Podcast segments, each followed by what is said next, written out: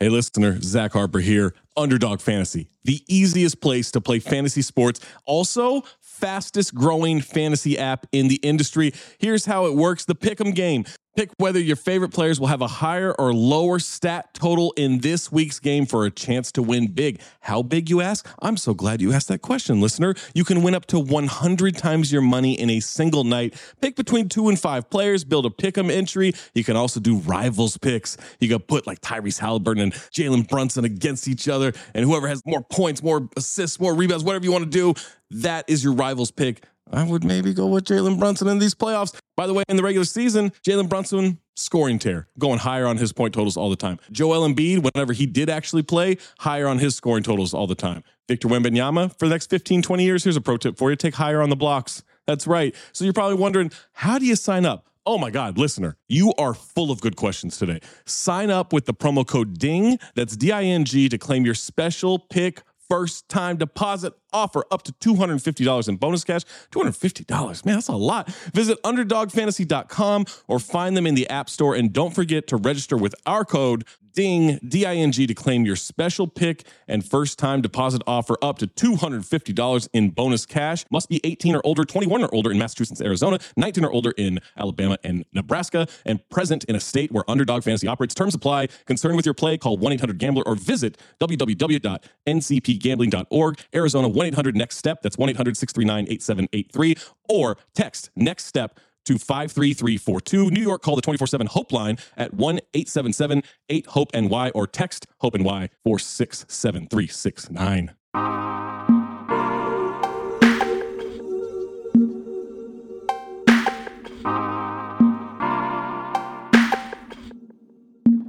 Welcome back to another episode of Growing Up the Same. I'm your host, Trevon Edwards, and I'm joined always by my co-host, Jason Madison. What's going on, Jason? Chilling, man. How you doing, Trey? I'm blessed, man, and grateful. And today we have a special guest, uh, Josh Childress. What's going on, man? What's going on, brother? How you doing? I'm good. Good, good, good. Joshua Childress is an American former professional basketball player, an All Euro League second team member in 2010. He played with the Atlanta Hawks, Phoenix Suns, Brooklyn Nets, and New Orleans Pelicans in the NBA, as well as the Greek Basketball League and the Euro League. Josh, this is the one of the two. You ready? I'm ready. That's good. City of LA or City of Compton? City of Compton, man. Oakland or San Francisco? Oakland. Pizza My Heart or Pizza Hut? Pizza my heart. Bill Gates or Steve Jobs? Steve Jobs. Mark Zuckerberg or Jack Dorsey? Oh, I'll go with Dorsey. Centennial or Dominguez? Dominguez. Trey or Luca? Luca. Lonzo or LaMelo? LaMelo. The microwave or the oven? Oven. Sports car or SUV? Sports car. Atlanta or New Orleans? Atlanta. Dave Chappelle or Chris Rock? Chappelle. All day. Being hood or being rich? Being rich. Rock music or country music?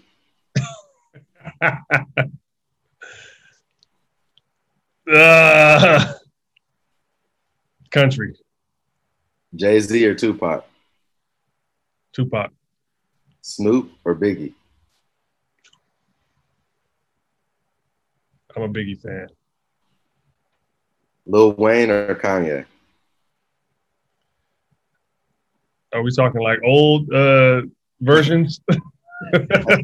yeah, either old or new, whichever you want. old versions. I, I rock with Kanye. Living in a dorm or living with your parents? Dorm. Beamer or Benz? Benz. Hulk Hogan or Bret the Hitman Hart? Uh, Hitman. Jordan 1 or Dunks? Jordan one. Supreme SBs or Tiffany SBs? Tiffany SBs. Iverson Reebok or Kobe Adidas? Iverson Reebok. Griffey or Dion? Dion. Bo Jackson or Jerry Rice? Jerry Rice. Will Smith or Jamie Foxx? Jamie. Uh, ooh, no. Will Smith. Will Ferrell or Adam Sandler? Adam Sandler, because he likes to hoop. Frosted Flakes or Cheerios? Frosted Flakes. Surf or turf? Turf. Jeopardy or Legends of the Hidden Temple? Jeopardy. Soul Food or This Christmas? Soul Food. Elf or The Grinch? Elf. Vegas Vacation or Christmas Vacation? Said what? Vegas Vacation, the movie, or Christmas Vacation? Oh shoot. Vegas Vacation. Kazam or Uncle Drew? Uncle Drew. Little Penny or Grandmama? Ooh, Little Penny all day. Personal accolades or team awards? Uh, team awards. Hanging out with rappers or athletes? Athletes. Young Thug or Travis Scott? Travis Scott. Club night in Atlanta or Airbnb house party in LA? House party. Beach house or house in the hills? House in the Hills. Respect and longevity or money and fame? Respect and longevity. Cancel student loan debt or release all nonviolent offenders? Ooh, that's a good one. Um, release all nonviolent offenders. Stock market or cryptocurrency? Damn. Both are hidden right now too. I say stock market, Europe or Australia? Australia. Finishing a good book or finding a good restaurant? Good restaurant all day. Changing someone's life or bettering yourself? Changing someone's life. Morning person or night person? Night person. Your 20s or your 30s? Damn. Thirties. And the last one, what do you Twenties think was is, fun, dog. I can't, I can't lie, but uh, what, what do you think is more important, housing or education? uh, I'd say housing, um, but I mean education could lead to housing, so it's kind of a tough one. But um, I mean, it reminds me of that Kanye skit where he talk about you know you can't you can't pass his degrees down to his son or to his kid. so it's like so in that in that regard, I'd say housing. Yeah, for sure. That was the one of the two. And interestingly enough, I picked that skit for the Oh, Yeah, yeah. Those are some good ones. Those are some really good ones. Yep. Yeah, he's he's the goat at this or that. I think I think people should pay him for that. so, Um, so uh, we discussed some topics, and I have some here. I'm gonna random randomize them a little bit. Mhm. Um, what's the importance of reading to young Josh? importance of reading is is of the utmost importance, um, really because you know it educates your mind and stimulates your mind, but it also allows you to experience things that you necessarily won't experience in real life, right? And so when you think about from a, chil- a children's perspective, providing opportunities for them to be creative, be imaginative, see themselves in a character um, you know, that they don't necessarily see on TV or, otherwise. Um, you know, reading is is super important in, in kind of cultivating that mentality. So, um, you know, it was something that was important to me as a kid, uh, and you know, was a foundation for my life you know, moving forward. Um, so I, I, think it's super important. What book uh, got you like, like pretty much made you fall in love with reading at an early age? Oh man, it's taking me back. Um, I think it was the books that we read in, in school, like Lord of the Flies, you know, and, and stuff like that. Um, you know, the one book that I remember where I do a book report on an individual, so I had to read his book, and it, I can't remember the name of the book, but um, it was on Ben Carson, and he was the first um, black that I'd seen, first black uh, neurosurgeon, and you know he became really famous for separating Siamese twins that were conjoined at, their, at the head, and that for the next few years I wanted to be a neurosurgeon, right? And so that completely shifted my mentality towards you know my future um, you know based on seeing a person that looked like me that was able to achieve you know such high accolades and you know and change lives. Um, and i'll remember the name of the book eventually but you know that book it's called know, gifted hands. Uh, yeah gifted hands yep. And that book was a catalyst for me to you know really want more for myself and not essentially be trapped in you know what i i see around me. Man, that representation matters, uh, especially in that situation. Now, since it's a book and you only had the cover and probably maybe a few images in there, um, ideally, uh, what what made you do a career shift, or as far as not follow the path of a neurosurgeon after, like moving forward, growing up as a teenager? Yeah, I grew to be six seven, and it was you know at that time I was yeah I don't know I was probably like five eight or something, and um, you know, you continue to grow, you continue to grow in your body. Um, you know, you have a little success, uh, and you know, you start to really come into your own as a person, understand your likes and dislikes, um, and you know, that was a big part of it. Um, you know, because then from there, I shifted to wanting to be a forensic scientist. I saw a movie that I really loved, um, and you know, and then that progressed into into the hoop stuff.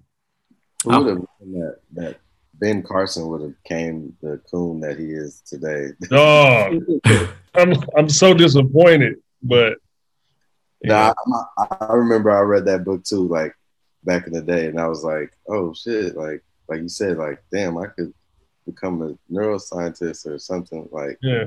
What was the movie that you saw that made you want to get into forensics? Uh, Bone Collector. I thought that was yeah. it. Yeah. I guess it. I love that movie. Yeah. yeah. Great movie. He plays what Lincoln something uh, is his name, but yeah, him and Angelina Jolie. And I just rewatched it, and I forgot that Queen Latifah was his nurse in the movie. Mm-hmm. I was like, damn, this movie had a gang of people in it. Yep. Yep. Man, so I saw that. I was like, man, this is dope. You know, and then I obviously since then all the CSI and you know all those shows, you know, are, are really cool. But um, I, I really I took that on and, and thought that it was just cool that he could, you know, kind of retrace steps, you know, and utilize his mind to solve, you know, solve crimes and, and help people. So. Man, y'all gonna make me go watch that. It's been a long time. long. it's been a long time. I ain't seen that movie in a long time. I'm not even gonna lie to you. It's like it's on par with like Seven or any of those like psych or even like Silence of the Lambs. Look, it's not that good, but like it's up there, and it's Denzel, man. Yeah, so, it's respectable. It's one of his good works.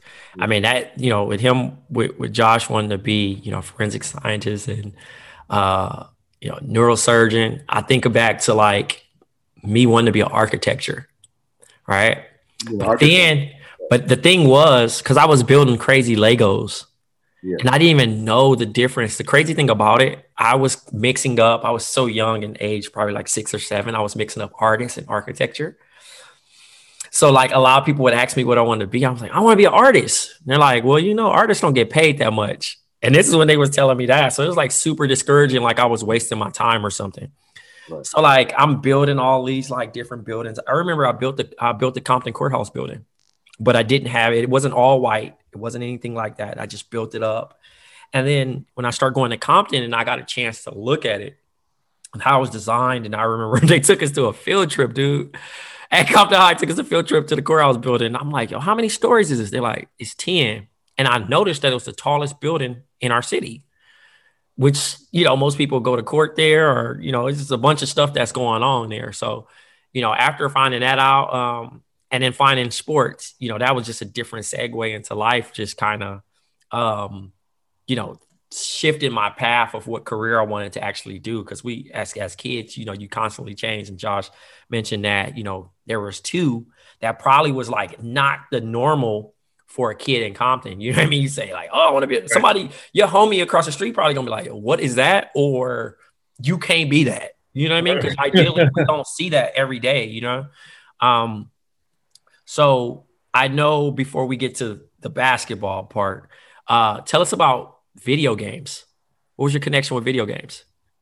Man, I used to, I mean, we used to just have epic Mario Kart battles, like for extended periods of time. And then, you know, I just remember at an early age watching my older brothers play video games and, you know, back when it was like Contra and, uh, you know, Mike Tyson Punch Out. And we to sit there just hoping they would you know, beat Bald Bull and Mike Tyson. And it was just, you know, just fond memories, you know, and that's obviously, you know, continued throughout my adulthood. I mean, I still play, you know, video games here and there and, you know, get on Call of Duty when I can, when I got a little time.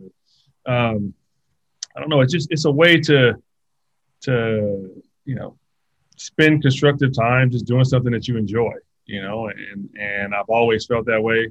Obviously there's, there's a balance that needs to be had, but, um, you know, it's just something that brings me enjoyment, uh, and I appreciate, um, you know, the the community that it builds. I remember when I first got drafted, um, you know, we had like a cool little, you know, draft party or whatever, and then get back get back home to Cali, and we had like an eight person Halo tournament. And it was just one of those things, like, man, I can't wait. You know, I can get. Was back. this Halo One? Yeah. Oh yeah, Halo One's amazing. I just I literally brought up Halo One. Um, that was like one of the craziest games, dude. Like probably after Halo Two, I tapped out. Yeah. Because it just got, you know, you just had too much access to driving the rovers, to doing all this other stuff, to, you know, different things. But Halo One, man, oh my god, that controller was huge, but like the impact it had, man, like playing four players with the homies, like just being able to, you know, throw the throw the bomb and stick on them. Yeah. Yep. Hey, it was no better feeling than that, man. Like for real. Yeah. Yep. Yep. Yep. So you got a chance to be the cover, the cover boy of NCAA 2K5. What was that like? It was dope. Um, you know, I never played um, the that series mm-hmm. or the game, uh, but you know, to, to go from Stanford to then, you know, I'm doing this photo shoot. We I pull up, and Ben Wallace was the, the, the cover athlete for the NBA version. And so, you know, we pull up to the spot at the same time. We do our motion capture stuff, you know, and all that. And it was just, it was like my first foray into the league, right? You know, Ben pulls up in his limo. I, I don't know. I don't I can't remember what I pulled up in, but, you know, here's this, here's Ben. And we, we both got the fro rocking it and, and, you know, just in there doing our thing. So it was a, it was a cool feeling. And then now, you know, to, to have copies of that, I can show my kids. Um, you know, it's just dope. So yeah, I was gonna ask, like, you know, you were definitely famous for your hair, as was Ben. Yeah. Like, what what made you keep it for so long? I mean, like, just adopt that hairstyle. Yeah, so I grew my hair out. Um, so you, I don't know if you remember Jamal Sampson. Jamal Sampson, yeah. Bozeman. Modern day. And so, you know, we all grew our hair out together. Um, and it was just like, this is our thing. You know, we play on the same AAU team you know, we were all talking about going to the same school, um, you know, and it was just kind of like package deal that we were trying to put together. Me, Sam said, and Tyson. Tyson ended up going to the league, obviously, uh, and then you know, we just kind of went into college. Sam ended up getting his braided. Said eventually cut his, but it just kind of became a part of me. It became my identity, a part of my identity rather, uh, and I just I just roll with it kept it. I always had, um, you know, bigger ears. So I was like, all right, this is a cool way for me to cover the ears. Um, and yeah, just kept it for, for years, man. Then eventually it just got to the point where it's like, all right, it's, it's time. I never knew the backstory on that. And I literally, I'm glad Jason asked that because that was going to be one of my questions. Um, I remember, you know, seeing you with the fro, right, as a SoCal kid and basketball player. And I would say you and Wesley Stokes were one of the like two of the influential players with the afro. Like obviously Wes is used to just drape down. It got to a point where it was almost lion mane, you know, and it would bounce, you know, and and yours was like picked really neatly and you know, it got like you shaped it out real nice. And uh, you know, I would see you, you know, as as a ninth grader, you know, in the press telegram, you know, dribbling in the latest shoes, just in the Mayfair jersey. Uh, for my listeners who don't know, uh, Mayfair is uh, located in Lakewood, California. Um, for the younger listeners, uh, Josh Christopher went there. But before Josh Christopher, there was a Josh Childress. And uh, how did how you say Edwin last name? Draughan. Draughan. Okay, Edwin Draughan. Yeah. And you guys, uh, well, Edwin went to Ivy League, right? He went to Princeton. I Ed went to Yale. Yale. Okay. Yep. And that was those those you know what I mean? Stanford and Stanford and Yale that was a big deal man. Like especially I think that was the representation for me that like although you guys were you know highly touted recruited guys you know and, and hooped and looked cool out there you guys still chose like higher education schools you know? Um what made you choose Stanford? Yeah so backstory on how me and Ed you know we competed at everything. We were, you know, and we would be at his house after school. We'd be playing 007, you know, go back to video games, right? That's a great um, game. Yeah, great game. Um, but we we competed at everything, and so that carried over into the classroom. So you know, we making sure that you know we're trying to get the best grades possible and going that route, and that really kind of drove us to be our better selves, you know, in the classroom. Um, and I ended up choosing Stanford really because it was just the best best fit for me. You know, I I would say at, at one point I was leaning towards Carolina. Um, they had a coaching change, uh, and then they signed the other kind of top small forward in the, in the country at the time was uh, Jawad Williams. So I ended up signing Jawad. Um, so that took them off the table. And then it was like, all right, well, it's Kansas, uh, Stanford, uh, Arizona, and, you know, maybe UCLA. So going through all that, and I was like, all right, where can I go? I can grow and develop as a player. I feel like I, I fit in from the, the cultural uh, the culture of the school, you know, and I can kind of just grow as a person. And I kind of did that analysis, um, you know, individually, and felt like Stanford was the best spot uh, for that. And so that was the biggest the biggest factor. The hoop stuff would take care of itself, but you know, where can I cultivate and grow as a person and set myself up, you know, to be a better man. Yeah. How did you, how did you like living in in Palo Alto as opposed to you know, being in LA because I went to Stanford for like a few weeks when I was like younger, a part of this program, and it was like a real eye-opening experience for me because I, I was like at the time I was living with my grandmother in Compton, so I kind of had like a very short-term like experience, kind of how you did when I was younger, and it was it was like really dope. Like I had never seen the trees and all that, and they got the black squirrels and all this stuff. Like how was it? Mm-hmm. The it was dope because it was different than what I was used to. But you know, you just step on campus and you just feel opportunity, right? And it just you just it just it's alive on campus. There's a sense of entrepreneurship. Um, you know, you could be sitting in class next to, you know, the the, the king of England's son, and you wouldn't know it. And you you know you got this Google president's kid here, and you know I can't tell you how many times you know now since I, I you know gotten older, you know I, will talk to somebody who's a super successful business person, and um, you know they were just the fans in the in the arena back in the you know in the stadium back in the day, and like that's what that place is. It's just a special place, and um, you know so it was definitely a culture shock. I'm coming on campus, and freaking five X tall Sean John, you know, sweatsuits and you know, I'm bringing my Air Force Ones out and all this, and you know, everybody's in Birkenstocks and you know like cargo shorts. Were you the only person who looked like you, like clothing wise and all that, coming like up there?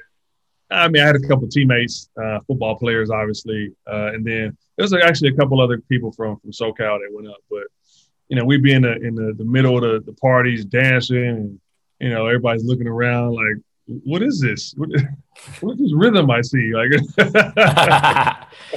Yo, so you used to get, you know, in high school, you and a couple other players used to get sneakers early. Like I'm talking about almost the same timetable as pro players. And I, I mentioned earlier uh, before we started recording that you had the cool gray 11s before they came out. And it was only only a few people that had those, but you had y'all had a bunch of shoes. Honestly, um, I know in college you wore more team shoes or less. Like I know you played in the Jordan 18. Mm-hmm. Um, what made you go away from playing in more of the popular style shoe? Uh, our coaches. Coaches, okay. They didn't, yeah. They, so Montgomery they, wasn't really on that. And even the Jordans I played in, I so I broke my foot um, that that season, like preseason. Mm-hmm. And so Jordans um, have that that they're a little bit more firm. They have that plastic plate in them from when he broke his foot, uh, and so that was my only way that I was able to get him to convince him to let me wear Jordans. But they were team shoe all the way.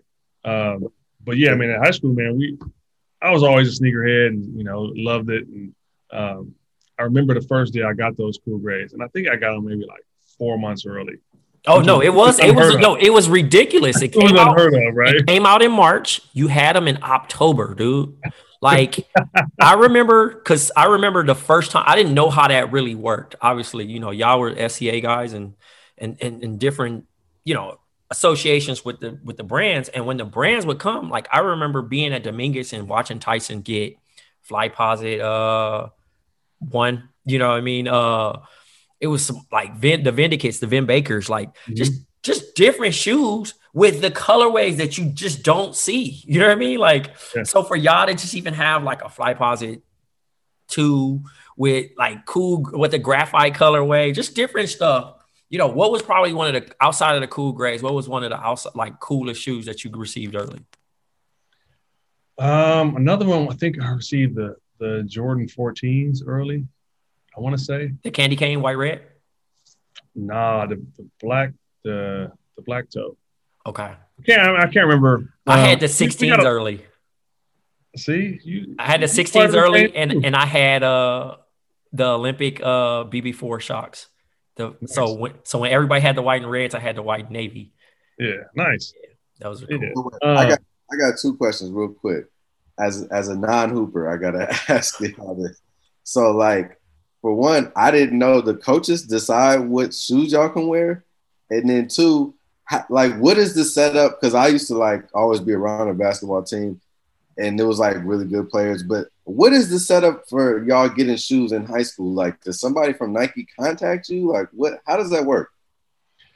I'll let yeah, Josh right. answer that one because he got way more shoes than me. I play for AU clubs, but he was a extremely better player than me. So go for it. All right, I'll answer that part first. So we were we were a Nike team, and so Nike provided us with gear, and then you know we had a couple tournaments up in Portland, um, and um, you know would develop relationships with some of the sneaker guys up there, and so you know when they got stuff that they could send out early, they would send it to our team. You know, it's just kind of part of our our team's package or whatever. Um, and it just so happened that they just sent us sent us those. And like I remember, I thought they were fake. I couldn't. Like, I've never seen this shoe before. Listen, you date you wore them before Mike. You don't even understand that. I'm no bullshit. You wore them before Mike because we didn't really. We knew that he was going to be a wizard, but he wasn't wearing shit yet. You know what I'm saying? Like, yeah. and y'all had them. So like me seeing them, I was like, oh my god, that that suede, and then the patent leather, then the white with the. Bo- Come on, quit playing with me with the white laces. and I tell you what, I wore them things everywhere, just to just to people be like, damn, where'd you get? What are those? I never seen them. I mean, like every tournament, every anytime so, I wanted to go so to my mall. Question, so my question, since you guys were since you were elite in this situation, were there ta- were there times where you hooped in them and then you wore them with gear? Never hooped in them. Oh, never. so you- never. Every other instance, I wore them, but never, never touched. Because I was, I was the king of like, I would get them. I would, I got cool with most of the sneaker shops around. So uh-huh. when I know we had a game, I was gonna debut. It depends who we played. Like I was in a Moore League, so I'd be like, "Oh, we about to play Poly. I'm gonna play the I'm gonna wear the true blues before, or I'm gonna wear the cool gray nines or mm-hmm. whatever, whatever it was. I remember breaking out olive nine and the ginger 16s. And they were like, "Ugh, those are ugly." I took the strap off and hooped in them. Listen, everybody was looking to buy those, but um, I would clean them after the game. Like when I got home, I would get a toothbrush, soap, and water, clean them, and then wear them to school, as if I did not hoop in those because. I don't think I had. Well, my grandma just was not letting it fly for me to cop multiple pairs, Mhm. just to have like, okay, you got to play a pair to poop in, you got a pair to that. Yeah. I would wear as much as I possibly can with the outfits that I had, and then once I hooped in them, it was like, it's for the game. Go for it. Yeah, no, I, I mean my my game was so like I cut so much, I was clumsy as hell. So like I knew that my shoes would be thrashed. So I just always hooped in like so, was that a reason for you to stay away from like special drops as a pro? Because I know only, I think I was looking through Getty's images and I was talking to my Sole Collector buddies and Nice Kicks guys and Nike Talk people. I was like, yo, I got Josh Childress on. You know, any questions? They're like, man, he ain't really hooping anything. And I remember Atlanta Hawks, Fire Red Fives. But anything else you were kind of wearing like Huarache, 2K5, you know, most of the most of the team, not the team rollout, but like the the the the, the normal regular line that they would put out. yeah. Um, I mean to, to be frank, they were just more comfortable. Like, you know, and, and It got to that point too. Yeah, and I, I wore I had foot problems. Uh, I can't remember which year it was. Maybe my third year, um, and I started wearing Jordans again, and I was getting like, you know, the the, the fire the, the fire red threes and fives, and um, you know, I started kind of bringing those out. But you know, for the most part, I was like, I want something that's comfortable, that's responsive. Um, you know, the look is cool, but you know, I'd rather, you know, I, I got to take care of my feet. So. Um, that was more the reason than anything. Yeah, I, I learned the hard way. I broke my foot. I used to switch a pair every game. And it got to a point, I don't have no arch. Mm. So wearing a candy pack Jordan 2 to, you know, wearing Foamposite to switching to some else like, you know, constantly. I remember I wore KD4. I was switching every day, like every game. And it was like, yo, my the middle of my foot feels weird. And I Mhm. found I had a like literally like a hairline crack straight across. Yeah. I was hooping on that. Like I was like, oh my God, I gotta stick to one pair of shoes. Yeah. Um, so you're, you know, I mean, like m- most people dub you as one of the financial literate NBA players. What who taught you your financial literacy? Man, fear, basically. I mean, because you see these documentaries, you say like, "Oh, I'm never going to do that when I get drafted." Um, you know, I- I personally don't know your like your backstory or like your, you know, I, I play. I think I put. I mean, he know obviously he went to Stanford, but like sometimes that's you know people still can go a- against it. Like, oh, he went to Duke, and still be like, oh, he ain't got no money now. You know, um, in a situation because I got a chance to play with your younger brother, uh, in in uh, high school. Chris. But yeah, Chris.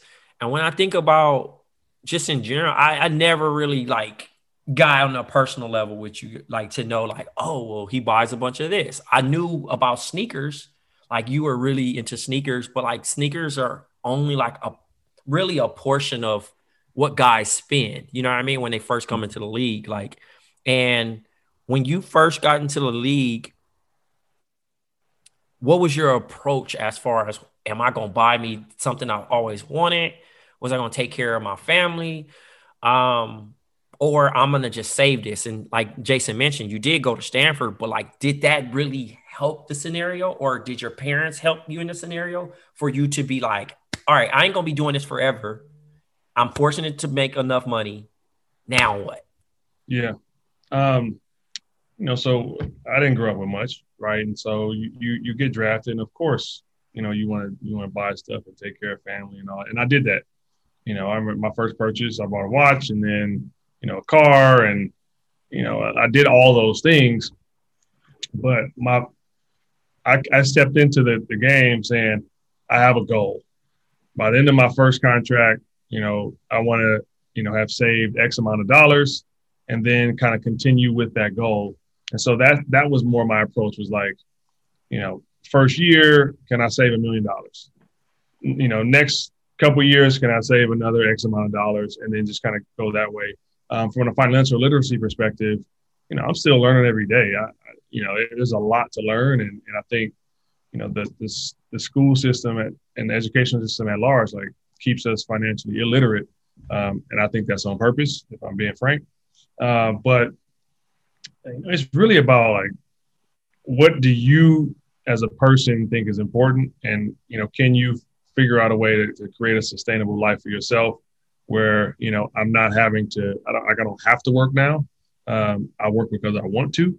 But um, i think a lot of guys go in really trying to keep up with everybody else not understanding you know taxes not understanding um, you know that they are not invincible you know contracts are massive right now. You know these guys are making more money than a lot of you know these these max contracts now are dwarfing what you know they used to be. But you know with that comes a lot of responsibility comes a lot of you know other things that i hope more some of these young guys are understanding they need to start educating themselves on. And the league has changed. Like investing wasn't cool back then. You know it was like you know can i can i pull up in the nicest whip with the you know with the spinners on it and thinking my chain is my chain the hardest and you know, it was like all these other kind of material things. Now it's like, you know, which investment am I in? You know, and and that's become what's cool, which is dope. I love to see that. Uh, but you know, that's the progression of the league. And so, um, you know, I just I just set goals, and you know, tried to achieve those goals yearly. And you know, thankfully, I was able to do that and walk away, you know, comfortably. Was was there a moment when you were playing in your playing career where either you or somebody you knew you felt like uh, maybe I went too big right there, and it kind of like, or you know what I'm saying, or man, he's kind of doing a lot, like that. You're like, okay, let me reel this yeah. in all the time, yeah, yeah. And, and, myself. I mean, I've had some of those purchases, you know, where I was like, I didn't need that. Why did I buy that? Um, you know, but like I curved those, got back, got my head back on track. Um, you know, but I, I had teammates who, you know, have you know, are in financial turmoil and had financial issues. And like you look at their behavior, you're like, yeah, I can see why. You know, you you were, you know, at Magic City every Monday, um, you know, spending way more than you should have been spending, and you were supporting, you know, groups of people that you shouldn't have been supporting, and like, it, it, it's it's no different than most of the country, right? I mean, you know, you look at lottery winners; they do the same thing. You know, they just aren't financially literate and don't understand, um, you know, the power of the money they have.